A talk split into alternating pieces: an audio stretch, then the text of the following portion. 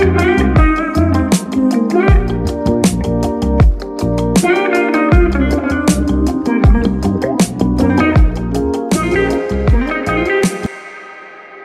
pagi, siang, dan malam para Cinder semua. Bagaimana nih kabar kalian di luar sana? Pasti oke lah ya. Oke, bersama lagi dengan podcast kesayangan kita semua, Podcast Cinde, Create, Innovate, and Dedicate. Oke, perkenalkan nama aku Alfian dan ditemani oleh temanku yakni Hai, aku Linda. Oke, halo Mbak Malinda. Eh, tahu nggak sih eh, Cinder semua apa itu podcast Cinde? Mungkin kasih paham langsung Mbak Mal. Oke. Jadi yang belum tahu, podcast Sinde ini adalah salah satu program kerja terbaru dari Profil HMPITS 2020-2021 dan sudah memasuki episode kedua nih. Halo Cinders. Oke, Terus pastinya? Oke. Eh, pastinya tapi kita kali ini tuh dijawab dan dijelaskan oleh eh, tiga narasumber kece kita yang tentunya dari TI juga, yaitu ada Mas Adrian, ada Mas Adi, dan juga Mas Alfa. Say hi dulu dong, Mas. Halo semuanya. Halo, halo. Halo. Halo. Halo, dan gimana nih kabar eh, mas-mas kalian? Alhamdulillah, baik. Kalau aku sih baik. Alhamdulillah juga baik. Alhamdulillah sehat-sehat. Alhamdulillah. Oke, eh buat Cinders yang mungkin masih belum tahu dan kenal banyak dari ketiga narasumber kece kita kali ini, eh, mari kita berkenalan dulu. Eh, dari Mbak Malinda, monggo Mbak, bisa dikenalin nih tiga narasumber kita. Oke, jadi aku mulai dari Alfa ya. Alfa ini dikenal dengan Alfa Rais Sehabi. Nah, eh, Mas Ya ini udah memiliki banyak banget pengalaman di bidang organisasi. Pernah menjadi project officer, head of event division, serta head of sponsorship. Udah keren banget nih, dan nggak dibagiin lagi untuk pengalaman organisasinya. Iya nggak, Alfa? Say hi Enggak, enggak. Belum belum tahu aja Adrian sama Adi tuh. Gila lagi. masih newbie, masih newbie. Oke, pasti Oke. ya semuanya udah oke banget lah ya. Terus eh, lanjut ya ke Adrian. Adrian ini dikenal juga dengan Muhammad Adrian Fadilah. Nah ini eh, Adrian ini dari kenal banget nih buat prestasi-prestasinya dan saking banyaknya sampai udah nggak bisa disebutin satu-satu. Selain itu Adrian ini udah jadi mawapres dari ITS. Say hi dong, Yan. Halo semuanya. Salam kenal. Nggak usah malu-maluan. Oke. Selanjutnya ini ada Tri Adiansa atau dikenal dengan Adi. Nah, Adi ini udah punya banyak banget pengalaman buat magangnya. Ada pernah jadi eh, marketing intern di Pameo, pernah jadi marketing intelligence intern di Kapan Lagi Universe. Say hi dong, Di. Halo semua. Oke. Selanjutnya ngapain, Ian? Oke, udah dikenalin yang pastinya profil dari tiga narasumber kita yang wah-wah nih sepertinya dari CV-nya, dari magang, lomba, dan juga organisasi tentunya. Nah, eh, sebelum kita masuk ke pembahasan utama dari podcast kita episode kedua kali ini, mari kita relaksasi sedikit nih, mas-mas kalian, dengan bermain games. Kasih tahu Mbak Mal, game kita kali ini tuh ada apa? Jadi di podcast kali ini nih ada yang berbeda dari podcast-podcast sebelumnya. Jadi sekarang ini kita akan ada game baru yaitu pertanyaan this or that or this. Jadi pilih salah satu. Kalau kalau kalian memilih pilihan pertama nanti eh, tepuk tangan. Tapi kalau pilihan kedua nanti jempol. Oke? Siap. Siap, siap. Oke. Eh, siap. Ya langsung aja kali ya, ya. Oke, langsung masuk ke pertanyaan pertama kali ya, Mas. Udah siap kan ya? Pertanyaan pertama nih. Sibuk atau produktif? Gimana gimana sering? Nggak dengar? sorry sorry. Eh, pertanyaan pertama, sibuk atau produktif? Ih, dong. Oke, mantap. Oke. Jawabannya sama semua. Oke, lanjut. Pertanyaan kedua, Mbak Mel. Oke, yang kedua. Dalam kampus atau luar kampus? Bingung, bingung. Ya, Adrian bingung. Eh, Mas Adrian. Rian. Adrian pasti. Ayo tepuk tangan deh. Oke. Oke. Lanjut, Yan. Lanjut pertanyaan ketiga, organisasi atau akademik? Waduh, masih berpikir Mas Adi. Kalau netral ada Nggak bisa. Salah satu nama gamenya kan ini kalau akademik aku mohon maaf nih. Tepuk tangan aja. itu tangan gini bisa dikulik nih Mbak Mel kayaknya. Iya. Harus paruh. harus paruh. Oke, lanjut ya. Lanjut Mbak Mel. Ini. Eh, fokus satu bidang atau banyak bidang? Lanjut. Di, ini keplok-keplok atau cuma sekali sih? Bebas, bebas. Bebas. Bebas, Mas. keplak juga nggak apa-apa Mas, meriah. Oke, pertanyaan selanjutnya kreatif atau kolaboratif nih?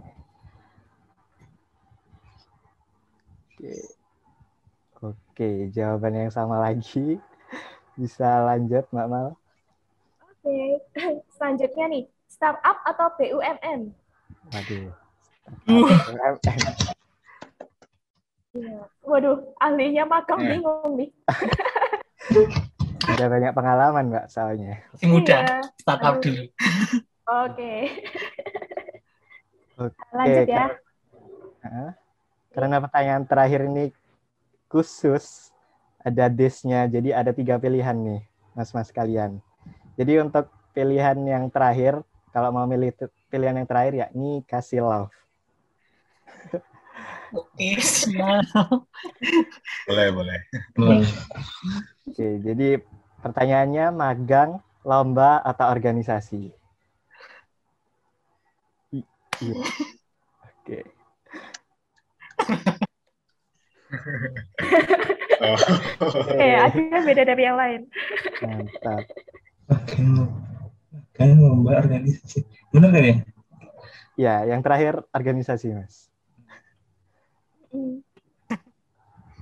Oke, Yang eh, take your decision.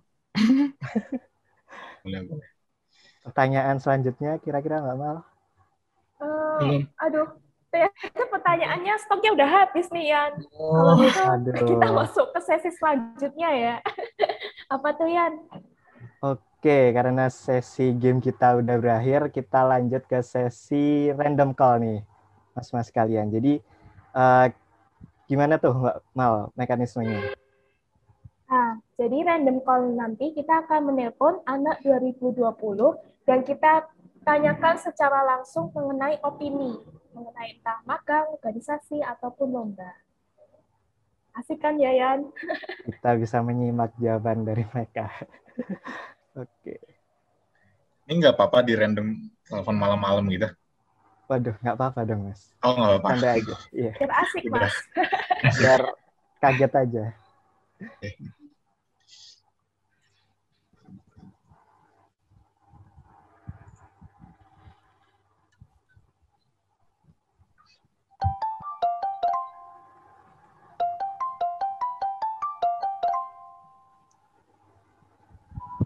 Halo, Assalamualaikum. Halo, Waalaikumsalam Mas. Oke, eh, maaf ganggu waktumu ya, Yap. Eh, Iya Mas. Namaku Alfian dari Perwakilan TI. Boleh kenalan dulu gak, Yap? Eh, nama dan juga dari angkatan mana nih? Oke. Eh, kenalin Mas, aku Maulana Yoga Pratama, bisa dipanggil Yoga. Aku dari angkatan TI 2020, Mas. Oke, eh, makasih ya sebelumnya buat mau ditanya-tanyain dikit dari kami eh, buat podcast Cinde episode 2 kali ini. Nah, eh, kira-kira di antara kesibukan mahasiswa seperti ikut magang, lomba atau organisasi. Man, eh yoga sendiri lebih sibuk atau relate yang mana nih sekarang? Kalau aku lagi sibuk dan relate di lomba sih mas, lagi ada beberapa lomba dan juga ada PKM juga sih.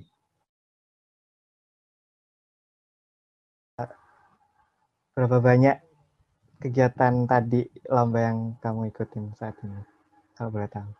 Eh iya, sekitar ada dua lomba sih mas sama satu PKM, jadi total ada tiga mas, ya ada tiga lomba yang akan saya jalani gitu. Oke. Eh, dari yang kamu ikutin tadi, biasanya kamu dapat informasi lomba tuh dari mana biasanya? Informasi lomba ya mas, kalau aku sendiri paling banyak sih dapat dari Instagram ya mas ya, karena kan udah banyak nih di Instagram kayak informasi lomba itu serba banyak kayak KTI, S dan sebagainya itu, jadi lebih dari Instagram sih mas. Oh, jadi inisiatif dari kamu sendiri buat nyari ya? Iya mas, sama kayak anggota tim juga aktif untuk nyari-nyari informasi gitu. Oke, eh, mungkin itu dulu pertanyaanku ya. Kalau kamu masih agak bimbang terkait memilih tiga bidang kesibukan mahasiswa yang aku sebutin tadi, boleh banget nih buat dengerin episode 2 podcast Cinde. Eh, stay tune aja dan segitu dulu pertanyaanku. Makasih banget udah mau jawab-jawab tadi. Siap mas, siap, siap. Oke, Oke, aku tutup ya. Makasih ya. Siap mas. Oke, itu tadi dari Yoga angkatan 2020. Dari kegiatannya sih kayaknya udah terlanjut dari Mas Adrian nih kayaknya. Mungkin dari Mas-Mas ada pendapat sedikit tadi dari jawaban Yoga. Mau berpendapat boleh nggak? Boleh, Iya, monggo. boleh. Sebenarnya eh, tadi kebetulan yang ditelepon yoga, yoga itu kan eh, anak Gresik juga. Eh, dan aku pertama kali juga kenal ketika dia masuk eh, TI gitu. Karena kan ada kayak apa ya istilahnya? Eh, kalau masuk TI itu anak Gresik itu ada kayak welcome party-nya gitu loh. Jadi KT-nya itu welcome party eh, angkatan barunya gitu. Nah kebetulan aku kenal yoga dari situ. Terus dia ternyata memang aktif di lomba, kemudian dia juga ikut Bramunasya gitu. Nah, eh, kebetulan di satu naungan organisasi sama aku dan memang eh, si Yoga ini aktif untuk ikut lomba sih. Dan BKM kemarin juga didanai dia. Keren sih. Dan eh, angkatan 2020 bukan cuma Yoga ya, tapi banyak banget eh, aku merasa ber- perbedaan antara 2018, 2019 dan angkatan 2020 ini untuk starting point-nya 2020 itu lebih bagus gitu untuk lomba ya kalau ngomong ke lomba gitu.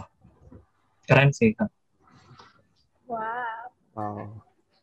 2020 ini masih Udah. baru tapi udah banyak prestasinya ya. Ya, Benar benar bang. Mantap kali lah. Oke, mungkin Oke. itu eh, dulu dari pendapat eh, random call kita kali ini. Mungkin selanjutnya kita ada sesi apa nih Mbak Mal? Oke, kita lanjut ke sesi selanjutnya ya. Jadi ini ke sesi intinya ini, intinya podcast Cinde, yaitu pertanyaan dari uh, podcast-podcastnya ini. Jadi langsung aja ya kalian. Oke, langsung aja kayaknya ke pertanyaan pertama nih, mas-mas kalian. Yang pertama tuh, magang itu lebih penting dari organisasi atau lomba. Sebenarnya ini mitos atau fakta sih, mas. Eh, dan juga mungkin dikasih plus minusnya. Eh, aku beri pendapat dulu ke Mas Adi nih. Tadi pertanyaannya magang ini lebih baik apa? Gitu. Eh, organis magang itu lebih penting dari organisasi atau lomba. Mitos atau Enggak sih. Menurutku itu tetap mitos. Eh, soalnya ketika kita magang atau kita mengikuti organisasi atau kita ikut lomba itu depends on personal orangnya. Jadi ketika kita eh, misal aku ya personal aku magang ini punya motivasi untuk gain network sih biasa apa biasanya motivasi utama tuh buat dapetin network sih kalau aku. Eh, makanya kemarin-kemarin magangnya unpaid unpaid kan jadi yang nggak digaji yang nggak digaji. Soalnya motivasinya emang eh, pengen eh, menambah network dulu. Nah eh, beda lagi ketika orang yang melakukan magang itu eh, terpaksa gitu. Maksudnya kayak kewajiban misal KP let's say misal KP atau yang emang harus dikonversi itu sebuah kewajiban gitu maksudnya bukan dari motivasi diri sendiri. Itu menurutku bakal beda sih. Jadi men, uh, aku agak nggak setuju ketika orang yang bilang uh, magang itu lebih baik daripada lomba atau organisasi. Soalnya magang itu sebenarnya tidak uh, tidak serta merta membuat kita jadi lebih baik di uh, future career gitu loh. Nah itu balik lagi. Jadi magang magang itu sebenarnya kita dapat menyicipi experience uh, di dunia nyatanya dan kita bisa starting point-nya lebih awal sih. Jadi kita bisa trial and error uh, buat karir path yang bakal kita pilih. Jadi misal uh, dulu mungkin sebagian orang kayak ah mau consulting consulting dan lain-lain atau startup atau BUMN gitu. Nah, ketika kita ketika dia udah mencoba misal intern di consulting dan dia merasa oh kok nggak aku banget. Nah, di sinilah peran magang sih menurutku. Jadi kayak jadi uh, trial and error buat uh, karir pet kita ke depannya gitu sih. Jadi mitos. Dengan sangat yakin aku bakal jawab mitos. Oke, jawaban yang meyakinkan dari Mas Adi yang udah melalang buana di magang ya, Mas. Mungkin lanjut ke pendapat Mas Alfa nih. Monggo, Mas.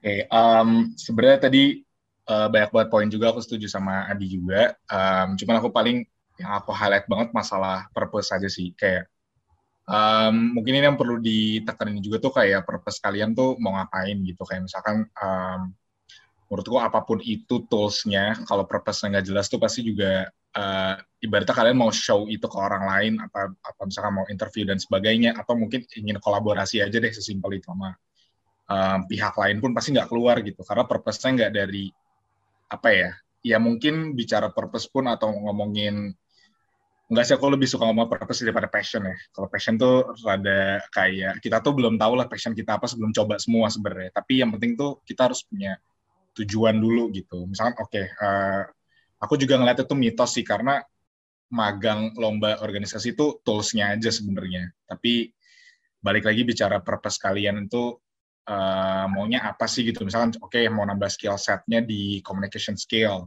bisa aja kan misalkan ikut organisasinya misalkan di luar kampus itu lebih ngaruh daripada misalkan ikut magang yang di mana jadi bukan masalah keren-kerenan tools sih menurutku yang harus dibenerin mindset itu lebih ke purpose-nya aja kalau aku gitu sih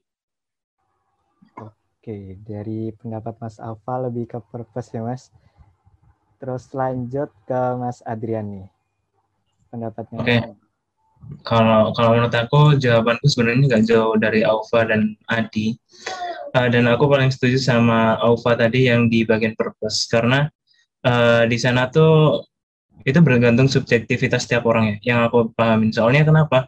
Karena tujuan aku nanti ke depannya tujuannya Aufa sama tujuannya Adi pasti beda. Aku yakin pasti beda apa pun itu. Nah ketika kita ingin menuju ke tujuan itu nah jalan yang ingin kita apa ya istilahnya kita tumbangin tunggangin itu yang mana gitu loh. Nah mungkin aku lewat lombaku, Adi lewat uh, magangnya, Ova lewat organisasinya, itu semuanya baik gitu. Jadi tiga tools ini nggak ada yang lebih baik antara satu sama lain, tergantung purpose orangnya dan tergantung uh, tujuan orangnya itu mau ke mana gitu. Itu sih. Jadi uh, nggak ada yang lebih baik daripada yang lain gitu. Kalau misalkan ada tiga pilihan tadi gitu.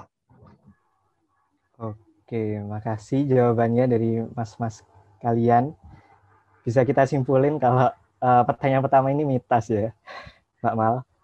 Iya. Jadi kita masuk ke pertanyaan kedua aja Mbak Mal. Oke, langsung aja ya lanjut. Uh, lebih baik mengikuti banyak lomba, magang, dan organisasi dibandingkan hanya satu lomba magang dan organisasi. Mitos atau fakta? Uh, aku mulai dulu dari uh, Alfa deh yang kayaknya kebingungan nih. um, sebenarnya kalau diomongin bagus ya kalau menurutku ya ya bagusan banyak. Cuman okay. uh, kayak apa ya? Buk, kalau aku bukan masalah kuantitasnya sih, tapi kayak dapat apa gitu. Misalkan banyak-banyak nih, tapi ya sebenarnya kalau ngomongin angka ya bagusan banyak kalau menurutku. Cuman banyak-banyak tapi kosongan gitu. Uh, contoh aku sih pernah lihat misalkan uh, mungkin ada uh, salah satu mahasiswa atau apa yang ikut organisasi terus tapi nggak dapat apa-apa sebenarnya habis waktunya aja. Ada yang misalkan ikut magang banyak, cuman dia nggak dapat apa-apa. Atau bahkan mungkin bisa diukur ya lomba, ikut lomba, terus tapi nggak pernah menang-menang. Jadi ya ininya aja sih hasilnya uh, bukan banyaknya tapi dapat apa dari situ ya misalnya ya agak menang-menang pun sebenarnya nggak masalah sih tapi belajar nggak dari situ gitu. Harus progresif kayak gitu kalau aku lebih gitu sih jadi okay. tapi kalau banyak ya sebenarnya bagusan banyak sih karena banyak peluang belajarnya jadinya gitu gitu sih hmm. I see I see berarti fakta ya Oke, lanjut ya, fakta deh. Oke. lanjut ke Adrian deh, udah senyum-senyum nih. Oke, okay, kalau kalau dari aku sebenarnya tergantung sih. Kalau misalkan organisasi, aku lebih setuju lebih baik satu tapi fokus daripada ikut banyak. Nah, kalau ngomong organisasi, tapi kalau ngomong lomba, aku lebih setuju ikut banyak. Kenapa? Karena ikut lomba itu tiap lomba akan punya challenge yang beda-beda. Nah, Uh, tetapi tetap ya ngomongnya di sini adalah uh, orangnya harus punya konsistensi, orangnya harus punya niat yang sama, bukan cuman pengen jajal-jajal itu apa ya bahasa Indonesia? Coba-coba doang ke semuanya gitu. Nah, uh, yang aku tekan di sini kalau misalkan lomba ikut banyak tapi dia niat itu banyak itu lebih bagus daripada ikut cuma satu. Tapi kalau organisasi menurut aku lebih baik ikut, ikut satu tapi jadi yang terbaik daripada ikut banyak tapi cuma jadi standar gitu. Wow, uh, jawabannya sangat bagus ya dari Adrian. Terima kasih Adrian dan Alfa. Lanjut ke Adi deh. Kalau menurutku, aku sih personal lebih itu sih prefer yang banyak, tapi uh, dengan catatan kita improve sih. Jadi ketika kita misal kita udah ikut satu, uh, terus ketika mengikuti itu kok kita merasa ada yang harus dipelajari lagi dari diri kita ada yang kurang terus bisa trial lagi di yang kegiatan lainnya. Nah pas kegiatan lainnya itu tentunya kita harus improve dari yang eh, dari yang sebelumnya gitu loh. Jadi eh, apa ya banyak tapi nggak yang cuma tanpa improve gitu loh. maksudnya kayak yang ya udah nyoba nyoba nyoba gitu loh. Nah kalau aku sih prefer yang banyak tapi ketika kita tahu apa yang menjadi kelemahan kita dan apa yang harus kita perbaiki ke depannya. Jadi kayak apa ya istilahnya tuh yang tadi aku sebutin ya trial and error gitu sih. Jadi kan kayak uh, semakin baik, semakin baik, semakin baik gitu kalau menurutku. Jadi fakta. Oke. Okay. Berarti bisa di backup kalau Alfa sama Adi ini fakta, kalau Adi ini antara fakta dan mitos. Boleh, Yan?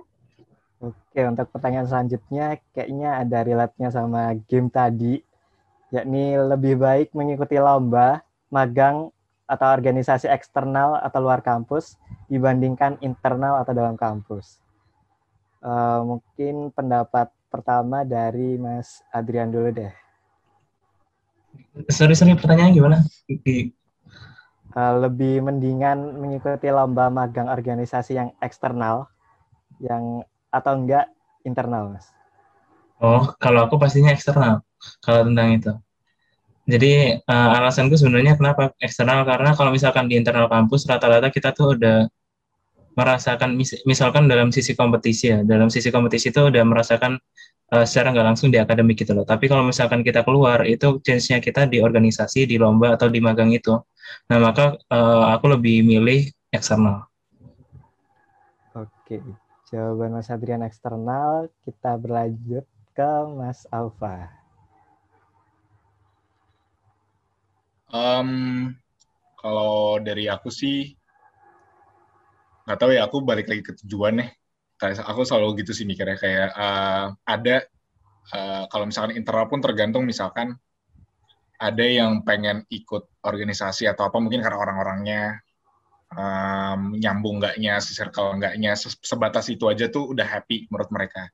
Ya, itu nggak masalah. Jadi tapi balik lagi kayak misalkan tujuannya emang uh, mungkin punya pengalaman lebih luas, uh, skill-skill lebih mumpuni, lebih bisa terukur uh, dibandingkan hanya dalam kampus itu aku setuju banget eksternal gitu tapi ya uh, lebih baik di sini tuh parameter apa dulu gitu. Kalau misalkan happy ya mungkin dekat bisa nongkrong bareng misalkan di jurusan atau mungkin kenal sama jurusan lain sesimpel itu aja udah cukup ya nggak apa-apa it's fine gitu kalau emang purpose di situ.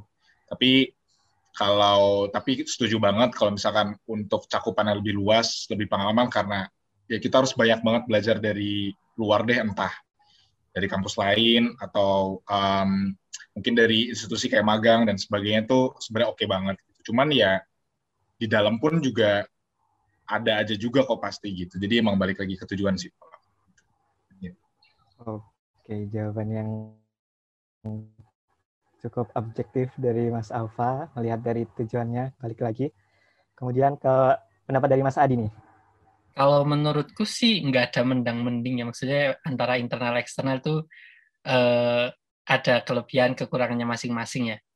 Dan aku pun kayak yang aku udah jalanin ikut organisasi internal eh, apa internal kampus kayak ikut anarkia dan ikut yang eksternal pun sebenarnya masing-masing itu tuh bisa memberikan uh, tergantung balik lagi sih kayak kayak apa sih tergantung purpose-nya sih dan ketika kita menemukan purpose kita di organisasi internal ya go on gitu loh. Ketika kita menemukan purpose kita di organisasi eksternal ya udah dilanjutin. Jadi uh, aku nggak bisa jawab sih mana mending internal eksternal. Soalnya menurutku masing-masing itu punya bisa apa ya bisa memberikan value untuk diriku sih untuk dari pengalamanku ikut organisasi internal maupun eksternal. Oke, jadi oh ini kali ya, Ian. Uh, ya. Aku ada saran apa kita ini ya? Aku mau jawaban personal deh, biar nggak itu kan menurut pandangan secara umum. Okay. Kalau personal mungkin bisa internal tuh nyari apa ya? Nyari hangatnya kalau aku bahasanya.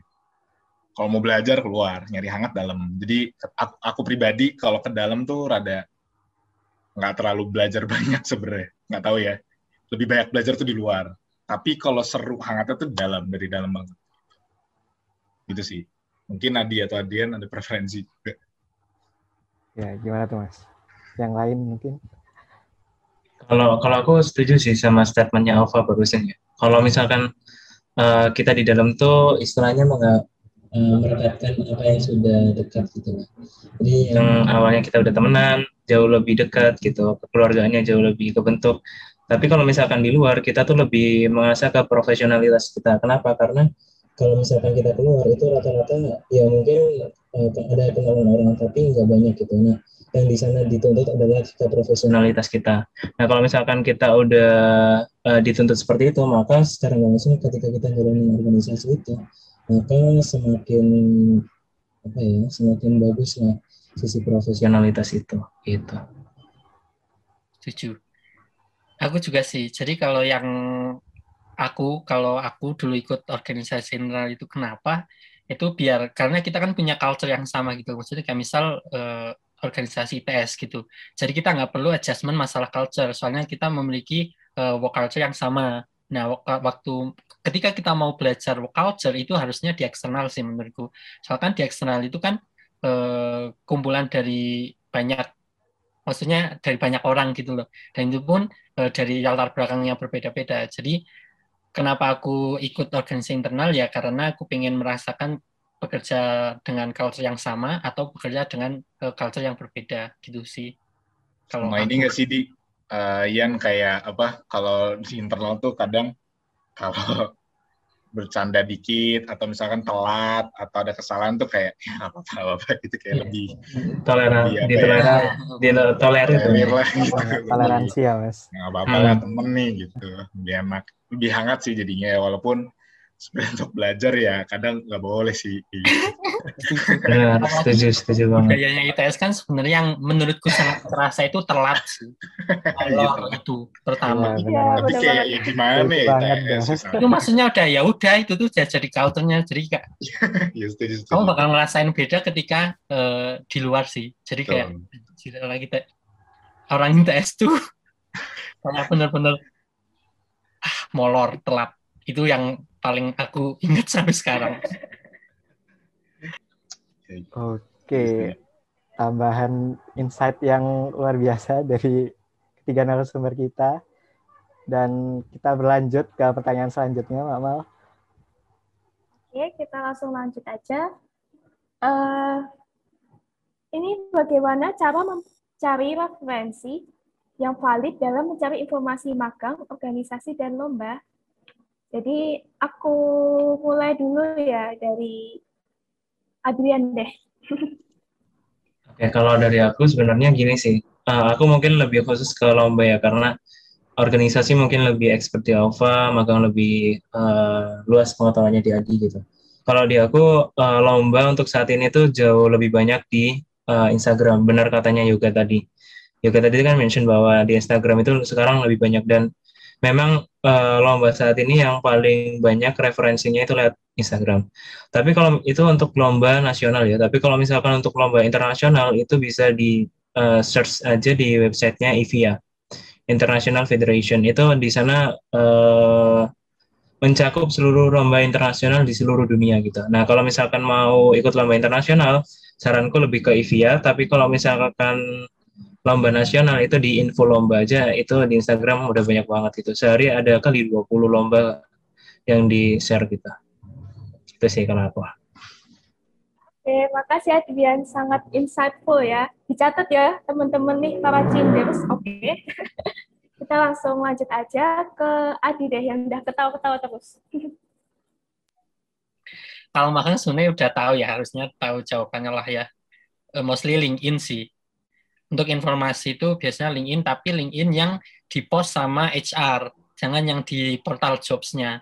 Soalnya kalau yang di portal jobs-nya itu kan kayak apa ya kayak third party gitulah jadi itu nggak direct ke HR-nya gitu sih nah gimana caranya biar dapetin informasi itu banyakin koneksi biasanya kalau aku jadi dengan banyak connection jadi orang-orang jadi kalau di LinkedIn kan sistemnya kalau ada yang like muncul kan di timeline kan nah dengan kita banyak connection itu otomatis tuh banyak yang hmm. like terus banyak muncul biasanya kalau aku biasanya gitu jadi biasanya aku dapat informasi lewat HR yang ngepost uh, hiring di LinkedIn terus biasanya langsung ngirim email ke HR-nya.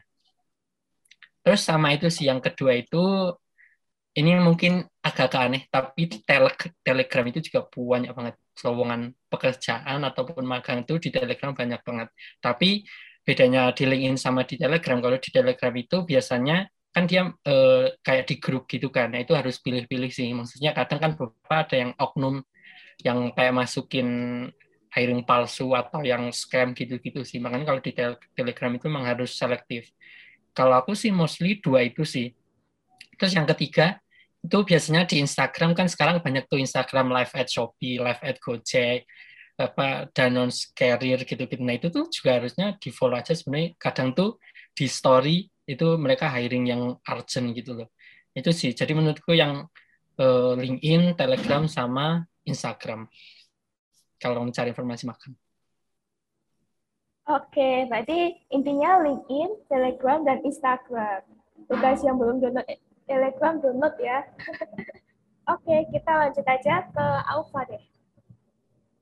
Oke, um, lihat berarti dari organisasi ya kalau aku. Kalau aku yang pertama tuh uh, pastilah reputasi dulu reputasi ini banyak artinya. Misalkan um, dia uh, track recordnya seperti apa, organisasinya, fieldnya apa, uh, terus kalau aku ngeliatnya impact ke orang tuh biasanya kayak gimana setelah ikut. Itu itu tiga itu. Jadi um, kadang ini yang aku balik lagi sih, kadang uh, orang tuh cari organisasi tuh cari kerennya aja, cari network tuh penting sih, cari network oke, okay, cari lingkungannya, cuman balik lagi sebenarnya kan ya berguna uh, kira-kira gimana nih buat kitanya cocok atau enggak. Jadi pertama reputasi. Nah, cara ngeliat reputasi itu gimana bisa dari Google sekarang kan ibaratnya kan organisasi semakin bagus kan dia harusnya udah punya apa ya uh, udah pasti mindsetnya ngikut-ngikut perusahaan lah kayak dia pasti bentuk uh, environmentnya harus settle ada websitenya cek websitenya jelas apa enggak cek Instagramnya sosial medianya cek misalkan dari media pasti kan beberapa ada tuh. Contoh uh, terus misalkan kita pikirin dulu nih oh aku suka misalkan consulting gitu ya. Oh consulting tuh ternyata ada share ada uh, 180 uh, degrees consulting ternyata ada mungkin lebih ke education gitu ya uh, lebih ke student katalis terus atau mungkin lebih ke event projectnya bisa kayak TEDx terus mungkin lebih ke profesian, uh, misalkan di internal, uh, mungkin di himpunan atau misalkan mau yang uh, eksternal yang lebih internasional ada SPI, ada SRI. Jadi uh, itu pasti mereka semua udah siapin gimana caranya uh, exposure mereka tuh kelihatan gitu. Jadi uh, lihat dari reputasinya dulu. Nah terus nggak cuman untuk kampus di luar tuh sebenarnya juga banyak. Kayak kita tuh juga harus open sih banyak kok organisasi yang bisa nopang skill set kita. Contoh misalkan public speaking tuh di Surabaya ada Toastmaster. Itu kalau misalkan teman-teman pengen ikut, eh, itu kan reputasinya udah banyak kan sebenarnya Toastmaster. Nah itu banyak sebenarnya yang sebenarnya bagus, tapi kita nggak research reputasinya kelihatannya biasa aja. Ada yang sebenarnya biasa aja, cuman dia hype di brandingnya doang, tapi reputasinya sebenarnya biasa aja. Gitu. Nah, terus reputasi itu juga bisa lihat banyak kok pasti kalian cari itu di Google deh, simple di Google lihat aja siapa yang ngepost. Kalau mereka sendiri kayak oh mungkin dari websitenya lihat mereka gunanya apa sih buat kita gitu. Nah, kalau organisasi-organisasi yang baru rintis ya, kalau menurutku tuh bisa lihat dari pastikan mereka punya rencana untuk ibaratnya kayak testing market lah gitu. Kayak ini coba nih ada acara ini uh, bisa join. Nah, kita lihat tuh kalau misalnya emang cocok sama kitanya baru ikut. Jangan berarti kalau nyemplung tuh satu kaki dulu lah, jangan langsung dua-duanya ikut. Gitu sih kalau menurutku. Ini bisa membantu. Oke, oke, sangat membantu Alfa. dicatat ya Pak Changers nih, sangat banyak nih insightful-nya ya. Oke, kita langsung aja lanjut ke pertanyaan selanjutnya. Gimana tuh Yan? Oke, untuk pertanyaan selanjutnya, kriteria apa yang menjadi pertimbangan mas-mas kalian nih dalam memilih sebuah organisasi, lomba, dan juga magang? Untuk tanggapan pertama dari Mas uh, Adi.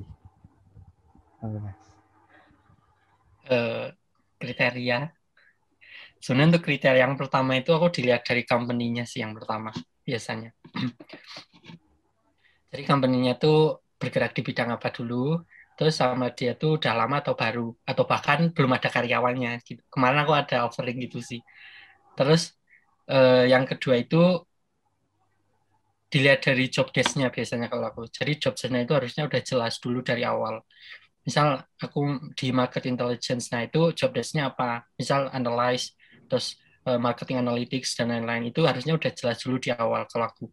Jadi yang ketiga itu baru apa ya istilahnya tuh kalau di anak-anak Twitter tuh kayak mengetes ini tuh lowongan beneran gitu loh. Soalnya kan banyak lowongan bodong gitu kan.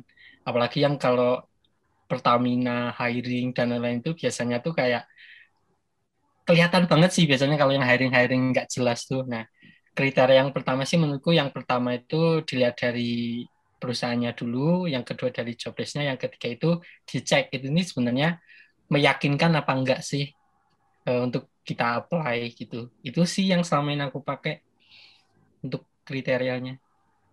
Oke, jadi ada tiga kriteria ya, Mas.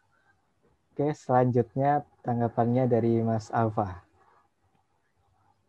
Oke, kalau aku uh, balik lagi ya uh, reputasi. Reputasi tadi kan udah lah ya udah dijelasin. Terus um, paling uh, kriteria selanjutnya tuh uh, tergantung sih. Misalkan kalau aku emang tujuan mau belajar, berarti cari yang emang uh, environment-nya tuh apa ya kayak bahasanya kalau di Imran mungkin uh, apa namanya perkembangan apa pengembangan staff itu bagus gitu. Jadi fokus itu ya nggak apa-apa program kerjanya reputasinya nggak biasa tapi pengembangan staffnya oke nggak apa-apa. Itu yang dikejar kalau tujuannya belajar. Kalau tujuannya emang ngembangin skill set berarti emang yang cari project-projectnya challenging gitu organisasi organisasinya atau mungkin ada juga yang nyarinya kekeluargaan ya cari aja yang emang banyak bondingnya internalisasinya kan bisa juga kan jadi kriteria Um, tapi kalau aku nggak nyari itu sih, aku nggak terlalu nyari internal kalau organisasi. Paling itu uh, kalau mau belajar cari yang proses pengembangannya bagus. Kalau carinya skill set aku ningkatin, cari yang challenging project-projectnya. Oke, jawaban yang menarik dari Mas Alfa. Kita berlanjut ke Mas Adrian nih. Oke, kalau dari aku sebenarnya ini, uh, ini juga mungkin jawaban untuk orang-orang yang masih takut untuk ikut lomba juga ya. Kenapa? Karena lomba itu nggak semen, semengerikan yang dipikirkan orang gitu loh. Kenapa? Karena lomba itu ada dua tipe. Menurut aku ya, ini menurut aku subjektif aku. Satu uh, tipe peluang besar, dua uh, tipe peluang kecil. Kalau yang tipe peluang besar itu contohnya seperti apa? Contohnya itu yang ada di Instagram Instagram itu. Kenapa? Karena di sana itu banyak banget kampus yang adain, sedangkan yang ikut itu biasanya cuma berapa puluh gitu. Nah, sedangkan nanti kan yang diambil tuh biasanya lima besar atau tiga besar. Nah, bayangin uh, chance kalian itu lebih besar di sana. Nah, tapi kalau misalkan uh, peluang yang kecil itu biasanya yang diadain oleh kementerian-kementerian, misalkan kementerian KSDM kayak kayak gitu tuh, itu yang peluangnya kecil. Nah, uh, kapan kita harus masuk ke peluang yang kecil, kapan kita harus masuk yang peluang besar? Uh, kalau misalkan masih awal, itu saranku cari yang peluang besar dulu cari yang di Instagram karena itu merupakan starting awal yang baik.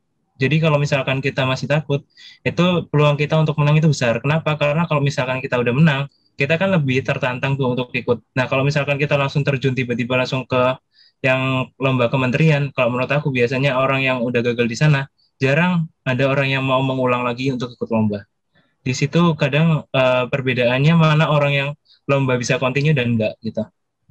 Nah, saran aku kalau misalkan ikut lomba atau sorting sortir lomba, cari tahu dulu kita udah expert apa enggak di lomba itu. Tapi kalau misalkan kita udah expert, langsung aja masuk ke uh, kementerian atau langsung ke internasional. Tapi kalau misalkan kita masih awal, masuk aja dulu ke Instagram gitu-gitu. Aku juga dulu gitu, gitu. kalau polaku ya gitu. Dan itu menurut aku yang paling worth it untuk dilakukan oleh banyak orang. Pun uh, di tim aku ketika tim aku ngerekrut dulu angkatan 2019 yang awal, di tim aku juga aku ngelewatin lomba Instagram dulu baru nanti ke lomba yang selanjutnya lebih uh, challenging gitu sih. Jadi ada tahapannya lah. Oke, siap Mas-mas kalian. Dari Cinda. Ya, aku contoh tim yang ikut lomba-lomba kecil aja. Oke, siap. Bisa kok, ya, bisa. Kecil banget kalau waktu ikutnya menang ya udah. Ya, oh, sama. Bisa. ya kan, kita tim lomba kecil aja. Yang penting menang. Kalau ya, lumayan loh, tetap. Dapat duit lah ya. Masuk portofolio lah ya, Mas. tim lomba kecil. Oke, para Cinders dicatat juga nih eh, kriteria-kriteria tadi dan juga tips and trick dari mas-mas kalian. Kita lanjut Mbak Mal ke pertanyaan selanjutnya. Oke, jadi langsung lanjut ya. Kali ini mas-masnya ini udah dikenal banget kan ya dalam bidang magang, lomba, atau organisasi. Pokoknya udah pro banget lah ya. Nah, kenapa Mas merasa punya passion di situ dan setelah mengikuti tersebut passion apa yang didapat?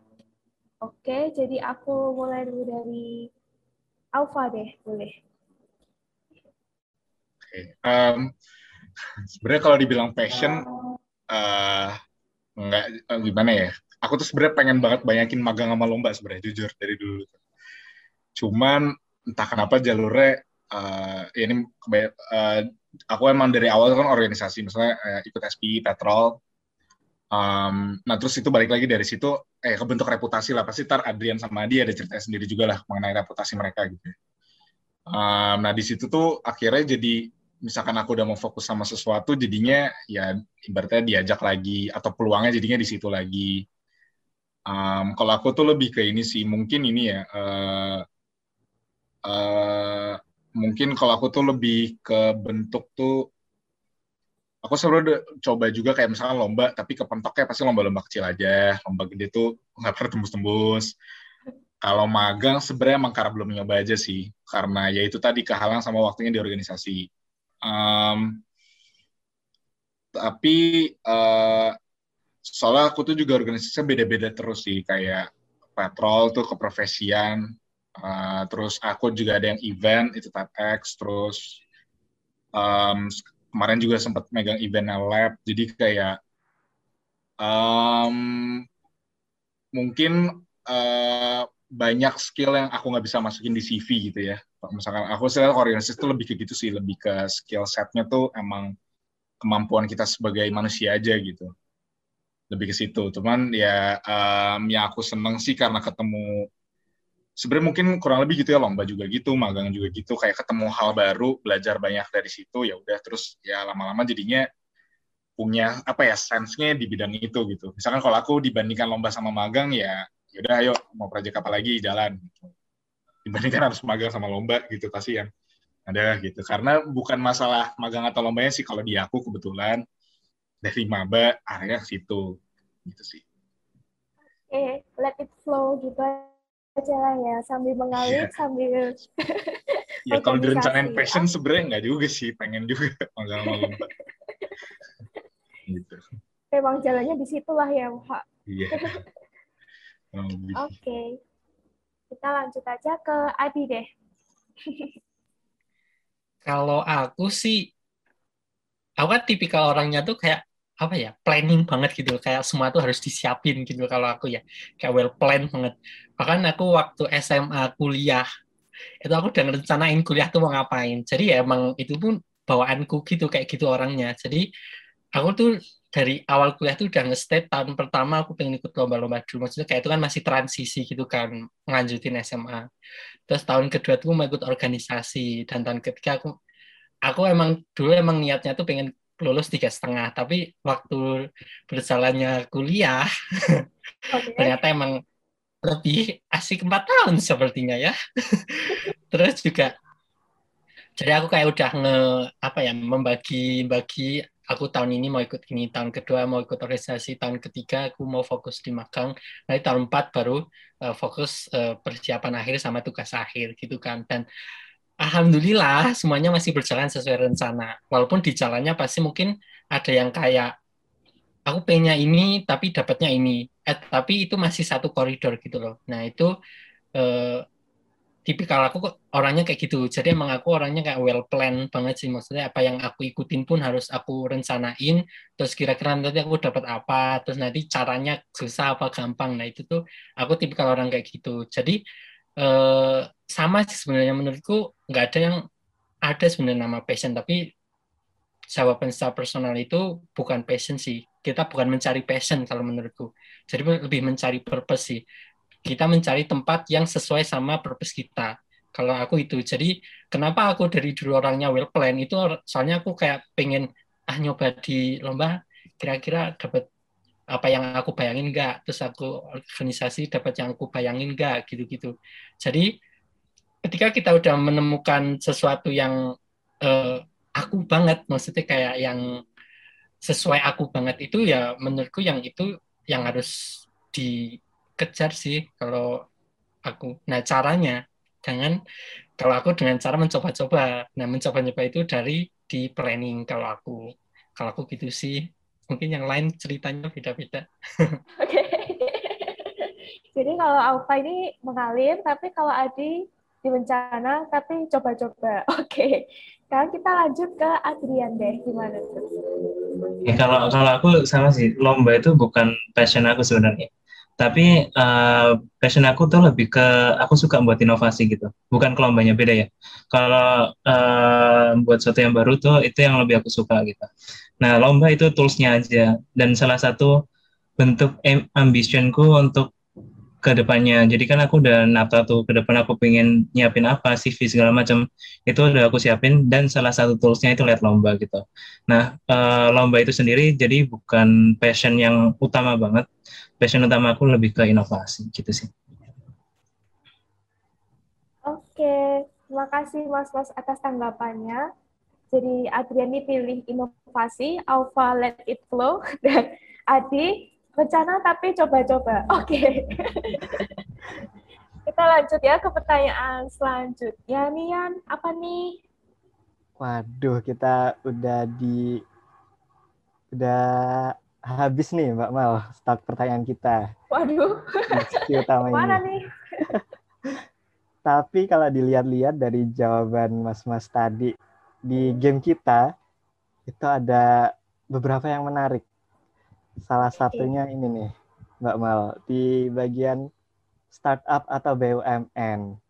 Ini pasti pertanyaan banyak juga nih di luar sana. Nah, dari ketiga mas-mas tadi kayaknya milihnya sama deh, startup. Itu kira-kira alasannya gimana ya? Mungkin dari Mas uh, Alfa dulu. Oke, okay. uh, eh, mungkin pasti banyak ribuan alasan kenapa orang suka startup gitu ya. Cuman kalau aku lebih ke balik lagi sih sama sih sebenarnya jawabannya kayak yang organisasi tadi. Aku tuh suka kolaborasi gitu. Kolaboratifnya itu sih sisi itunya kayak um, terus aku juga nggak suka punya patokan, punya apa ya harus punya ground rules yang sama gitu ibaratnya. Nah, aku melihat kayaknya culture-nya di startup tuh bisa lebih memungkinkan sama minat aku itu daripada ya sebenarnya BUMN bagus sih untuk belajar, untuk apa, bukan mendiskreditkan ya ini masalah cocok gak cocok aja ya. Kalau aku tuh kayak makanya organis uh, bisa dilihat kalau misalkan ke, uh, dilihat organisasi-organisasi yang aku pilih itu yang bisa membebaskan aku untuk boleh berubah ngapain aja gitu. Nah, untuk kayak culture-nya makanya kalau dibandingkan startup sama BUMN, kayak lebih di startup sama ya prospek aja sih. Berarti kan sekarang ekonomi Indonesia mulai startnya ya kita juga harus aware sih. Kalau aku ngeliatnya harus aware lah sama startup gitu. Karena ya kita udah ketinggalan 20 tahun dari luar ibaratnya gitu kan. Udah ngebus semua sekarang dan kita baru mulai jadi ya harus aware sih. Gitu sih gitu aja. Oke dari prospek sama keinginan ya mas berarti. Oke selanjutnya dari mas Adrian kalau aku kenapa startup karena aku tuh orang yang suka challenge banget dan aku nggak suka diatur sebenarnya orang dalam arti misalkan di BUMN kan berarti aku harus kerja dari jam misalkan ya dari jam 7 sampai jam uh, anggaplah jam 5 sore gitu. Nah, aku bukan orang yang bisa di uh, bukan orang yang senang untuk diatur seperti itu sebenarnya. Dan startup itu memiliki fleksibilitas menurut aku ya. Uh, sejauh ini yang aku tahu itu lebih memiliki fleksibilitas di sana. Kita bisa bekerja sesuai dengan tujuan kita. Kalau misalkan kita bisa menyelesaikan itu, meskipun kita entah di rumah atau di mana, asal tujuan dan tas kita selesai, ya udah gitu. Nah, aku lebih ke uh, kayak Alfa tadi, lebih cocok ke karakter dari aku sendiri gitu. Kayak gitu sih. Dan itu alasan mendasar dan yang paling kuat banget kenapa aku pengen banget untuk entah creating startup atau joining startup. Oke, berarti dari work uh, culture-nya ya Mas yang sesuai. Hmm challenging. Challenging, benar. Oke. Okay. Oke, selanjutnya ke Mas Adi yang kayaknya tadi udah mikir banyak. Oke, Mas. Uh, apa ya? Nanti aku milih startup, aku lagi di BUMN. Jadi oh. sekarang masih di Telkom kan. Uh, menurutku di BUMN itu kan memang terkenal Steve ya, maksudnya kayak birokratif, ya kaku gitu-gitu. Nah, tapi untuk sebagian orang itu tuh jadi zona nyaman. Maksudnya ketika orang akan mencari work-life balance, menurutku lebih cocok di BUMN. Jadi dia bisa bekerja, bisa menikmati hidup. Tapi ketika dia orangnya masih uh, masih pengen dapat pengalaman banyak, masih muda, ingin tahu tinggi, terus juga uh, fleksibel gitu-gitu, startup sih. Tapi emang startup ini uh, budaya hustlernya itu kenceng banget. Terus sama workload-nya itu gila-gilaan sih menurutku. Jadi uh, balik lagi ke preferensi orang. Jadi tergantung kalau aku sendiri karena aku masih muda ya pengenlah nyoba di startup dulu gitu. Nah nanti kalau ketika udah uh, merasa lelah hidup, nah pengen pengen work life balance, nah itu nanti uh, bisa ke BUMN. Nah itu sih. Jadi menurutku tergantung preferensi, benar kata Alfa sih. Tapi kalau masih muda, mari kita coba startup. Balik lagi ya, Mas. Coba-coba. Sama mau nambahin banget, uh, sorry aja soal pembahasan menarik juga sih. Kayak, um, ya ini mungkin harus diubah ya. Kayak, aku jujur pengalaman aku ya pas kita belajar di luar, ketemu orang-orang luar, misalnya di luar ITS, pasti Adrian sama Adi juga pasti banyak ketemu orang, pasti ngerasa nggak tahu ya ini bener apa enggak tapi kita tuh terlalu entah kenapa ITS tuh kena stigma BUMN banget gitu. Maksudnya apa pun tuh mau BUMN banget mau uh, startup banget startup banget pun menurut aku juga nggak bagus sebenarnya kita punya stigma kayak gitu gitu. Ya jadi pengennya mungkin kalau ada angkatan kita yang dengar atau angkatan 2017 gitu ya uh, sebenarnya aku kepengen sih kayak ya walaupun ujung-ujungnya individualis juga sih sebenarnya ya nggak tahu juga. Cuman maksudnya uh, ini kan pasti pengaruh alumni juga kan. Maksudnya ITS terkenal BUMN, BUMN dan sebagainya. Pernah ada juga aku bercandain kayak gini kayak, iya sekarang CEO CEO BUMN tuh ITS semua, soalnya ITB-nya udah pada keluar semua kayak, aduh gitu. Aduh. Bercandaannya jadi kayak maksudku kayak um, ya kita buka opsi terus lah gitu. Uh, misalkan kayak aku bukan berarti nggak suka sama itu, tapi kayak uh, kayak BUMN tuh banyak misalkan kayak uh, hidup aman, eh bukannya aman, uh, aman lah, ya bisa dibilang aman lah. Pasti-pasti aja tunjangan dan sebagainya itu kan sebenarnya privilege juga. Terus ya stabilnya, amannya pokoknya terkenal dengan itu. Tapi kayak kalau kita udah ke framing tuh kayak sayang banget gitu kalau udah ke framing terhadap suatu karakter tuh kitanya semangatnya apa mungkin gak sesuai sama framingnya tapi karena ah ITS pasti pengennya nyantai-nyantai aja kalau udah kena gitu kan gak enak juga kan gitu sih menurutku. Oke benar mas Alfa. Mungkin dari mas Adi kayaknya mau nambahin. Oh enggak. Bener sih. Jadi kayak kita jangan sampai ke bawah kayak framing itu. Jadi emang uh, yang gimana ya? Kalau boleh cerita aku di Telkom ini emang orang-orangnya tuh ya yang udah agak berumur terus santai pekerjaannya. Maksudnya kalau satu hari satu tas selesai ya udah gitu loh. Nah kalau di startup itu kayak e, misal satu kali sprint udah selesai udah. Benar ya tak kasih lagi tak kasih lagi kasih lagi gitu loh. Jadi kayak eh culture-nya aja udah beda gitu loh. Nah ketika kita e, memilih mana yang menurut kita tepat itu ya depends on kitanya bukan jangan termakan karena framing gitu loh. Nah caranya mungkin kalau kalau aku ya kalau kan mungkin ada pengalaman intern di startup oh jadi udah tahu gambarannya kalau jadi karyawan di startup kayak gini kalau BUMN itu kayak gini kalau di corporate itu kayak gini. Jadi ya kayak gitu sih. Benar kata Ova jangan kayak temakan framingan alumni terutama. Oke. Oke, makasih banget buat jawabannya dari mas-mas kalian yang udah bandingin nih startup sama BUMN. Uh, kira-kira ada lagi nggak Mbak Mal terkait jawaban yang menarik lagi dari Kim tadi? Uh, kalau berdasarkan pertanyaan this or that or this nih ada lagi nih. Kan tadi ada pertanyaan akademik atau organisasi ada nih satu orang yang nggak milih akademik. Kenapa tuh? Oke, silahkan orangnya. Bisa karena akademiknya akademik kurang aja sih. nggak ada rasa spesifik. Ya sebenarnya rasa balance sih. Cuma karena ya udah deh, kayak ngomong-ngomong akademik, akademiknya biasa aja. Kurang ya udah organisasi aja tepuk tangan oke. Gitu aja kok nggak ada nggak ada khusus wah enggak nggak bagus juga sih Suri. Oke, kalau gitu dari sih. pihak akademik gimana nih? Boleh deh Adrian. kalau kalau dari aku sebenarnya gini sih, uh, pun Ova tadi sebenarnya jawabannya juga 50-50 kan Pak, harusnya, tapi karena harus milih kan. Kalau kalau aku kenapa milih akademik dibanding organisasi, sebenarnya akademik juga nggak seluruhnya itu lebih baik daripada organisasi. Dua-duanya menurutku imbang gitu. Nah, aku kenapa milih akademik? Karena uh, sebenarnya tujuan utama aku kuliah memang di akademik gitu. Balik lagi ke tujuan, purpose. Nah, tujuan aku kuliah nyari akademiknya bukan organisasinya. Makanya tadi aku milih akademik gitu. Beda beda halnya kalau misalkan nanti di luar sana ada anggaplah pelatihan gitu ya yang mana tajuknya adalah akademik, sedangkan ada juga organisasi. Nah, di sana bisa jadi uh, pilihanku akan berubah gitu, tergantung purpose dari akunya. Gitu. Oke, yang terakhir nih, Adi, udah berpikir keras? Harusnya tadi pertanyaan tuh pengen jawab netral semua sih. Gak boleh, Itu soalnya boleh. sesuatu yang menurutku nggak bisa dipisahkan sih menurutku ya. Jadi okay. ketika kita mau belajar teknikal itu otomatis kita belajarnya di akademik. Tapi ketika kita mau belajar people skill itu belajarnya menurutku nggak cuma di akademik gitu loh. Jadi ya apa ya aku sebenarnya dari tadi jawaban apa kuis itu pengen netral semua sih. Soalnya kenapa kenapa harus kita milih kalau kita bisa maksimalin di dua-duanya gitu loh. Kan ya gitu sih menurutku.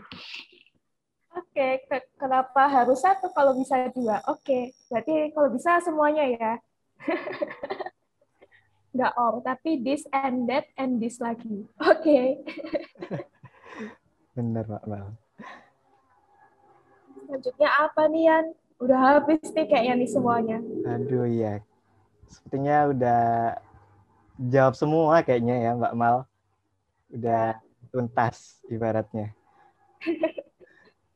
Oke, sebagai yang terakhir nih, pesan-pesan untuk para cinders nih.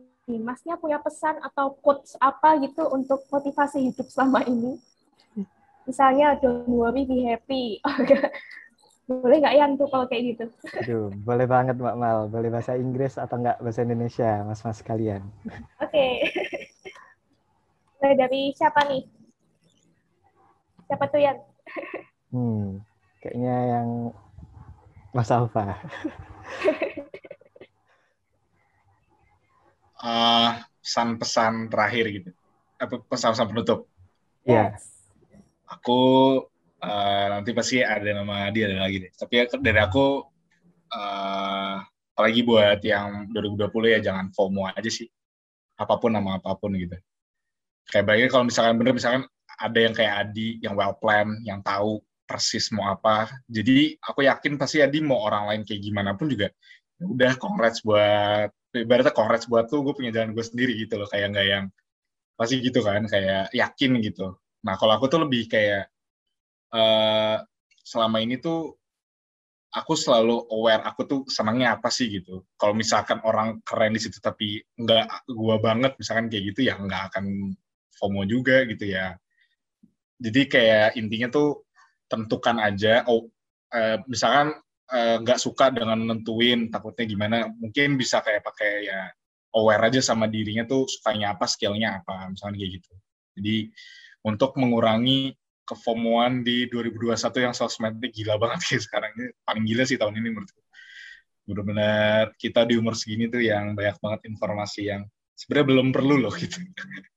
Udah pengen ini udah pengen itu jadinya kayak santai aja sih kalau udah punya keyakinan tujuan ya pasti nyantai lah gitu. Nggak harus gopoh-gopoh atau gimana gitu. Gitu sih. Kayaknya kepengaruh dari coba-coba sih mas. Gopoh. Iya. sukanya coba-coba ya Yan iya mungkin langsung ke Mas Adi yang tadi ini coba-coba juga uh, mungkin kalau aku aku membacain post postnya Jonathan Tesser itu menurutku bagus banget sih. Jadi kayak dengan internship doesn't make you better than anyone else. Kayak dengan internship doesn't mean you are winning the career arm race. Jadi ketika kita uh, magang, ketika kita intern itu nggak serta-merta membuat kita tuh jadi lebih baik daripada orang lain. Terus nggak serta-merta kita bakal memenangin pertarungan karir ke depannya tuh enggak. Jadi sebenarnya untuk thing the getting an internship means is that hopefully you get to do work in your field your in, of your interest. Jadi uh, ketika kita udah melakukan internship, jadi kita udah tahu bidang mana yang menurut kita tuh uh, jadi interest kita. Terus bidang mana yang menurut kita tuh kita bakal menemukan uh, purpose kita gitu loh. Jadi mungkin banyak ya stigma kayak ah magang biar nanti CV-nya bagus biar dapat mudah dapat kerja gitu-gitu. Itu sedikit banyak tuh masih ada sampai sekarang. Nah, menurutku sendiri itu nggak tepat sih. Jadi sebenarnya untuk internship itu adalah media kamu untuk mencari sesuatu atau mencari tempat yang kamu merasa menemukan passion kamu atau menemukan purpose kamu itu. Jadi jangan jangan termakan framingan lagi ya teman-teman. Oke. Okay. Oke, okay, good quotes dari Mas Adi berlanjut ke Mas Adrian. Oke, okay, kalau kalau dari aku mungkin nggak sebagus coachnya Adi tadi. Cuman uh, aku ingin berpesan ke semuanya, uh, jangan kita tuh melulu apa ya mengedepankan tujuan kita, tujuan kita, tujuan kita, tapi kita lupa akan sekeliling kita. Kalau kalau dari aku tujuan utama aku cuma ingin jadi orang yang bernilai, bernilai dan memiliki banyak manfaat. Udah itu doang. Dan uh, orang yang seperti itu yang sekarang itu masih menurut aku jarang dan sulit banget untuk ditemukan. Dan kuliah ini jadi ajang kita untuk bisa menemukan bagaimana kita bisa bervalue di lingkungan kita, bagaimana kita bisa ngasih impact ke lingkungan kita. Itu ajangnya itu kuliah ini. Nah, cari apa pun itu, buat kesalahan sebanyak-banyaknya nggak masalah. Selanjutnya perbaikin semuanya dan jadi orang yang bernilai. Udah, itu doang. Oke, menjadi orang yang bernilai nih, para cinders. Catat yeah. ya. bikin banyak salah, oke? Okay? Biar bisa jadi bernilai. oke. Okay. Sepertinya kita sudah selesai semua ya, Yan, ini. Ya udah nggak kerasa nih Mbak Mal, udah aduh jawabannya ya, udah, udah di keren penghujung acara ini. Jadi kami mengucapkan terima kasih pada Mas Adria, Mas Alfa, dan Mas Adi yang sudah menyempatkan waktunya dan atas insight-nya yang wow banget. Oke, karena kita udah di acara penghujung dari podcast episode 2 ini, maka lanjutnya kita akan tutup dengan tagline kita. Kayak gimana tuh, Yan? Nah, di akhir ini biasanya kita uh, nyebutin bareng-bareng tagline dari Cinde, yakni Cinde untuk kamu, Cinde untuk kita, Cinde create, innovate, and dedicate. Gitu mas. terakhir dong, terakhir Malinda, kalian. Aku yang oh, iya, nanya iya. disordered ke kalian deh. Waduh, oke. Okay. Kita ditanya balik nih Mbak Mal. Waduh, kayak mana nih? podcast Cinde apa podcast Cie? Hey. hey. Kali ini Alfa mah. Ini Cinde, Pak. Cinde. Cie, ya. Nantilah ada lagi. Ya. Sama-sama HMTI kita, kesatuan kita. Oh, siap, siap, siap. Iseng aja, iseng. Oke, okay, thank you juga ya. Thank you juga Adriana sama Adi, banyak belajar. Oke. Okay. Jadi kan Yan, apa untuk nutup dengan tagline? Oke, okay, iya, jadi dong. Mau mulai ya, Mas Mas. Jadi yang bareng-bareng di akhirnya aja, Mas Mas. Jadi uh, yeah. yeah. innovate and dedicate. Oke. Okay. Gitu. Oke, aku mulai. Cinde, Cinde untuk kamu, Cinde, Cinde untuk kita. kita. Cinde, create, innovate, dedicate. Dedicate. Oke, okay, mantap mantap. Terima kasih, Mas. Thank you semuanya. Thank you semuanya. Terima kasih Pak Cindas yang sudah menonton pada entah pagi, siang, malam, sore ini. Jangan lupa untuk menonton episode kita selanjutnya di episode 3 dari Cinde. See you. See you. See you. Bye-bye.